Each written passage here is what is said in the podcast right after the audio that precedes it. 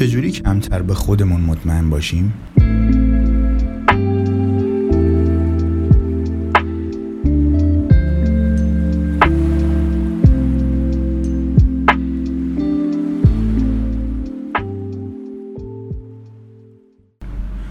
زیر سال بردن خود و شک کردن به افکار و باورهامون یکی از سختترین مهارت هاست ولی میشه یادش گرفت. در ادامه چند سال مطرح می‌کنم که بهتون کمک می‌کنه عدم اطمینان بیشتری رو در زندگیتون پرورش بدین.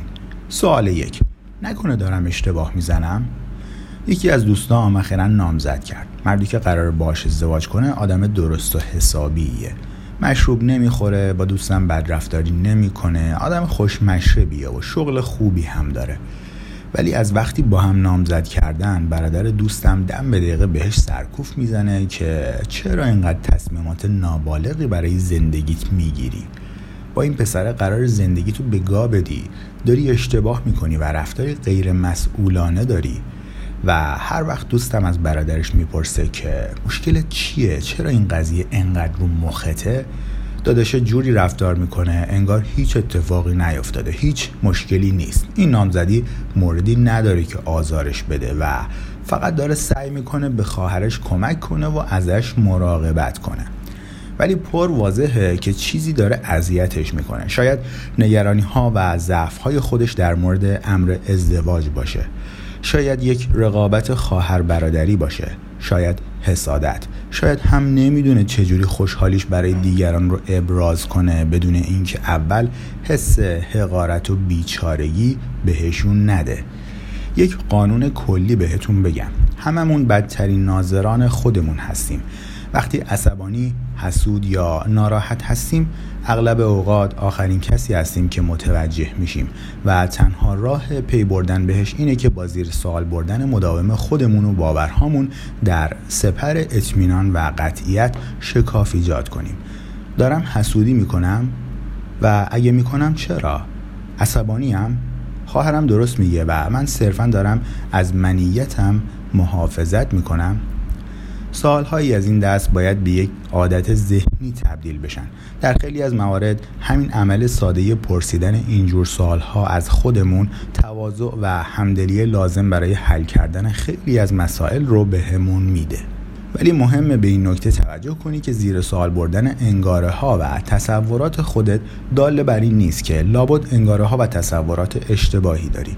اگر همسرت فقط به خاطر اینکه دلمه ها رو سوزوندی با کتک سرخ و کبودت کنه و تو از خودت بپرسی که آیا اشتباه فکر می‌کنی که اون داره باهات بد رفتاری می‌کنه؟ خب معلومه که بعضی وقتا اشتباه نمی‌کنی و درست میگی. هدف اینه که سوال رو بپرسی و در اون لحظه به انگاره هات توجه کنی. نه اینکه از خودت متنفر باشی. لازمه یک بار دیگه یادآوری کنم که برای هر تغییری در زندگی باید یه چیزی رو اشتباه بزنی اگر مثل بدبخت بیچاره ها هر روز گوشه خونه نشستی این یعنی در مورد یه چیز گنده و مهم در زندگی اشتباه می‌کنی و تا وقتی که نتونی خودت رو برای پیدا کردن اون چیز زیر سوال ببری چیزی تغییر نمی‌کنه. سوال دو اگه من اشتباه کنم چه معنایی داره؟ خیلی ها هستن که این توانایی رو دارن از خودشون بپرسن که آیا اشتباه می‌کنن یا نه. ولی عده کمی هستن که می‌تونن چند قدم جلوتر برن و اقرار کنن به اینکه اشتباه بودنشون چه معنایی داره. دلیلش هم اینه که معنای بالقوه‌ای که ورای اشتباه بودنمون خوابیده اغلب دردناکه. چون نه تنها ارزش هامون رو مورد بازجویی قرار میده بلکه ما رو مجبور می‌کنه ارزش های متفاوت و متناقض رو در مورد توجه و موشکافی قرار بدیم.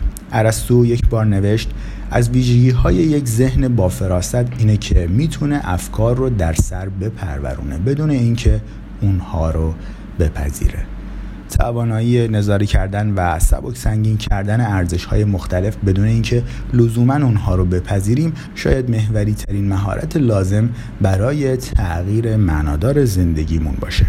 مثلا در مورد برادر دوستم سوالی که باید از خودش بپرسه اینه که اگر من در مورد ازدواج خواهرم اشتباه می‌کنم برای من چه دستاورد معنایی داره؟ اغلب جوابی که میشه به این سوال داد خیلی ساده و سرراسته و یه چیزی تو این مایه هاست. من یک عوضی خودخواه سست خودشیفته هستم. اگر حق با اون نباشه و نامزدی خواهرش سالم و خوشحال و اوکی باشه اون وقت هیچ جوره نمیشه رفتارش رو توضیح داد. مگر از طریق ارزش های داغونش و حس های تخمی ناامنی و ضعف. اون فکر می‌کنه که می‌دونه چی برای خواهرش خوبه و اینکه خواهرش نمی‌تونه تصمیم های بزرگی برای زندگیش بگیره فکر می‌کنه این حق و مسئولیت رو داره که برای خواهرش تصمیم بگیره. اطمینان راسخ داره که خودش درست میگه و بقیه دارن اشتباه می‌کنن. حتی وقتی این خود بینی کشف و آشکار میشه چه در برادر دوستم و چه در خودمون اعتراف کردن بهش کار سختیه. درد داره به همین دلیلی که آدم های معدودی این سوال های سخت رو از خودشون می‌پرسن ولی این پرسجوها برای کشف ریشه مشکلاتی که محرک رفتارهای تخمی برادر دوستم یا خودمون هستن لازم و ضروری سوال سه آیا اشتباه بودنم مشکل بهتر یا بدتری نسبت به مشکل الانم به وجود میاره؟ چه برای خودم و چه برای دیگران؟ این یک تست درست حسابیه که مشخص کنیم ارزش هامون قرص و محکم سر جاشون هستن. یا اینکه یک آدم کسخل دمدمی مزاج عصبی هستیم که به همه و به خودمون نارو می‌زنیم. اینجا هدف اینه که ببینیم کدوم مشکل بهتره چون در نهایت همونطور که پاندای سرخوردگی گفت مشکلات زندگی ته ندارن. برادر دوستم چه گزینه داره؟ الف. به ایجاد استکاک و تنش در خانواده ادامه بده و لحظه هایی که می‌تونه خیلی قشنگ پیش بره رو پیچیده و در هم بکنه و برینه به اعتماد و احترامی که بین خودش و خواهرش وجود داره. همش به این دلیل که حدس می‌زنه. بعضی ها بهش میگن شهود یا حس ششم. این آدم پسر خوبی برای خواهرش نیست. ب. نسبت به تواناییش در تشخیص خوب و بد برای زندگی خواهرش بی اعتماد بشه و فروتنانه به توانایی خواهرش در گرفتن تصمیمات زندگیش اعتماد کنه. اگر هم نتونسته اعتماد کنه حداقل به خاطر عشق و احترامی که بهش داره با نتایج این تصمیم کنار بیاد و زندگی خودش رو بکنه. خیلی ها گزینه الف رو انتخاب می‌کنن چون مسیر راحت تریه فکر کمتری می‌خواد. لازم نیست احتمالات دیگر رو در نظر بگیری و لازم نیست تصمیماتی که دیگران می‌گیرن و به مزاج شما خوش نمیان رو تحمل کنی. این گزینه بیشترین میزان بدبختی رو برای همه به بار میاره. گزینه به اون چیزیه که روابط سالم و خوشحالی رو بر پایه اعتماد و احترام ایجاد و حفظ می‌کنه. گزینه به آدمها رو مجبور می‌کنه متواضع بمونن و به نادونی خودشون اقرار کنن. گزینه ب به آدم ها این توانایی رو میده ضعف ها و ناامنی هاشون رو پشت سر بذارن و موقعیت هایی که شتاب زده غیر منصفانه یا خودخواهانه هستن رو تشخیص بدن ولی گزینه ب سخت و دردناکه و به همین دلیل بیشتر آدم ها انتخابش نمی‌کنن. برادر دوستم در اعتراض به نامزدی خواهرش وارد یک جنگ فرضی با خودش شد البته که اعتقاد داشت در حال تلاش برای محافظت از خواهرشه. ولی همونطور که قبلا دیدیم اعتقادها باد هوان و حتی بدتر.